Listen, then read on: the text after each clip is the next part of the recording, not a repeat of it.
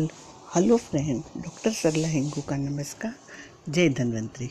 आज मैं आपको स्टीम के बारे में जानकारी देंगी, क्योंकि भाप लेने से हम कैसे तरोताज़ा रख सकते अपने आप को, उसके बारे में जानकारी लेंगे। स्टीम बाथ यानी भाप स्नान, सेहत के लिए काफ़ी फ़ायदेमंद है। ये शरीर को तरोताज़ा रखने के साथ साथ मानसिक स्वास्थ्य को भी बेहतर बनाता है। स्टीम बाद रोम छिद्रों को खोलकर विशीले पदार्थों व यूरिक एसिड आदि को शरीर से निकालकर मृत त्वचा को हटाता है। साथ ही वात व कफ रोग का कारगर इलाज करता है। आयुर्वेद में औषधीय वाष्प कई रोगों के इलाज की प्रभावी विधि है। औषधीय वाष्प, यानी पानी में कई तरह की औषधियाँ, तेल तथा पत्तियों को डालकर भाप लेना फ़ायदेमंद है। तो कब कौन सा स्टीम बाथ ले?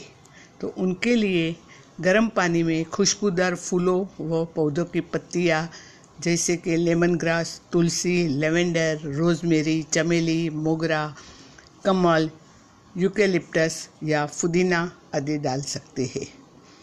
ये सब अरोमा ऑयल आते हैं। जिसकी खुशबू अच्छी लगती है और मानसिक शांति भी मिलती है।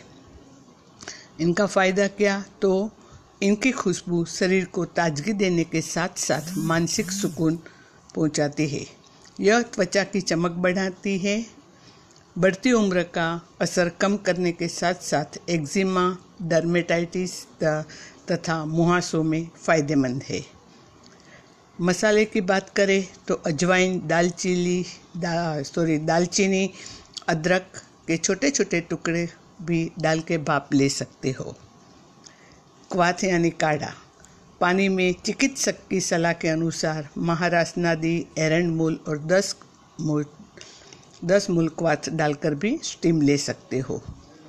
इसका क्या फ़ायदा होता है? तो आर्थराइटिस स्पॉन्डिलाइटिस जैसे वात रोगों में होने वाले जोड़ों का दर्द, सूजन तथा जड़ जकड़न में फ़ायदा होता है। तेल में देखें तो पानी में पिपरमेंट यूकेलिप्स लेवेंडर या कपूर तेल की 10 से 15 बूंदे डालकर स्टीम ले सकते हो। इसकी खुशबू व औषधीय प्रभाव सिर दर्द, तनाव, बेचैनी, अनिद्रा दूर कर दिमाग को तरोताज़ा रखती है। साथ ही सर्दी, खांसी, जुकाम इन्फ्लुएंजा, निमोनिया आदि को दूर कर सांस नली में मौजूद बैक्टीरिया नष्ट होते हैं।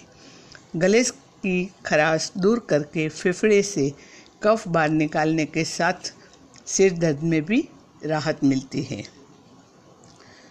स्टीम से पहले ये ध्यान रखें कि स्टीम के दौरान काफ़ी पसीना निकलता है, इसलिए इसे लेने से पहले एक से दो गिलास गुनगुना पानी पिए। पत्तियाँ और तेल को पानी गर्म करने के बाद डालकर भाप लें। स्टीम के दौरान आप उनको 15 से 20 मिनट तक और अधिकतम 30 मिनट तक ही स्टीम आप ले सकते हो। शरीर की प्रकृति गर्म है तो पानी में पिपरमेंट, चंदन, खसखस डालें और 15 मिनट ही भाप लें। अगर आप अपना वेट कम करने के लिए भी अगर स्टीम लेते हो, और वो भाप का जो मशीन रहता है स्टीम मशीन उसके अंदर बैठ के अगर आप स्टीम लेते हो तो सिर के ऊपर ठंडे, ठंडा पानी का भिगोया हुआ एक टोवेल अपने सिर के ऊपर रखे, ताकि आपका बीपी हाई न हो जावे। भाप स्नान के बाद ट्रीटमेंट के तुरंत ही बाद ठंडी जगह पर न जाए और न ही ठंडी चीज़ें खाए। इसके बाद एक बार गुनगुने पानी से नहाना चाहिए। आप नींबू और नमक का गोल पी सकते हो। इससे स्टीम लेने से क्या क्या फ़ायदा मिलता है? तो एक तो अपना रक्त संचार बढ़ता है। रोम छिद्र खुलने के साथ शरीर में रक्त और पोषक तत्वों का संचार बेहतर होता है। बैक्टीरिया वायरस नष्ट होते हैं। शरीर का तापमान तेज़ी से बढ़ने के कारण रोग के बैक्टीरिया और वायरस नष्ट होते हैं। शरीर की मांसपेशियाँ रिलैक्स होने के साथ विशीले तत्व बाहर निकलते हैं। व रोग प्रतिरोध रोधक क्षमता बढ़ती है। पसीने के रूप में बॉडी से चर्बी घटने के कारण वज़न घटने के साथ साथ शरीर के अंग सक्रिय होते हैं और वज़न कम होता है। मसल्स को भी आराम मिलता है।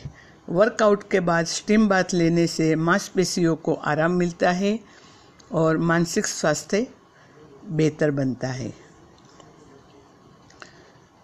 हृदय रोगी, गर्भवती महिला, बुखार और धमनियों में सूजन के रोगियों और बच्चों को स्टीम नहीं लेना चाहिए। पूरे शरीर को बाप देना सबसे अच्छा होता है। अगर शरीर के किसी खास हिस्से में दिक्कत है, जैसे कि जोड़ों में दर्द है तो प्रभावित हिस्से को स्टीम दे सकते हो।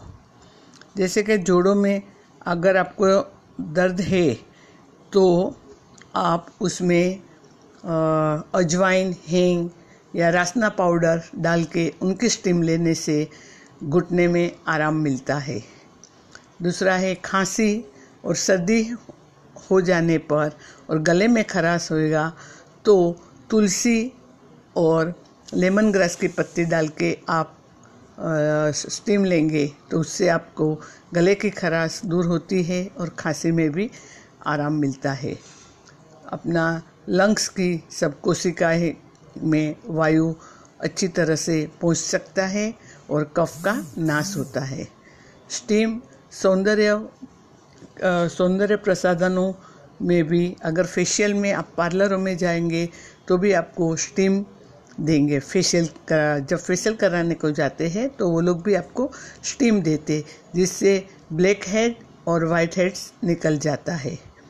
तो वो सौंदर्य भी देते हैं और अपने एंटी एजिंग का भी स्टीम काम करते हैं। तो स्टीम लेना एकदम आसान तरीका है, जो अपने आप को तरोताज़ा और मानसिक रूप से हमको स्वस्थ रखते हैं। जय हिंद, जय धन्वंतरी।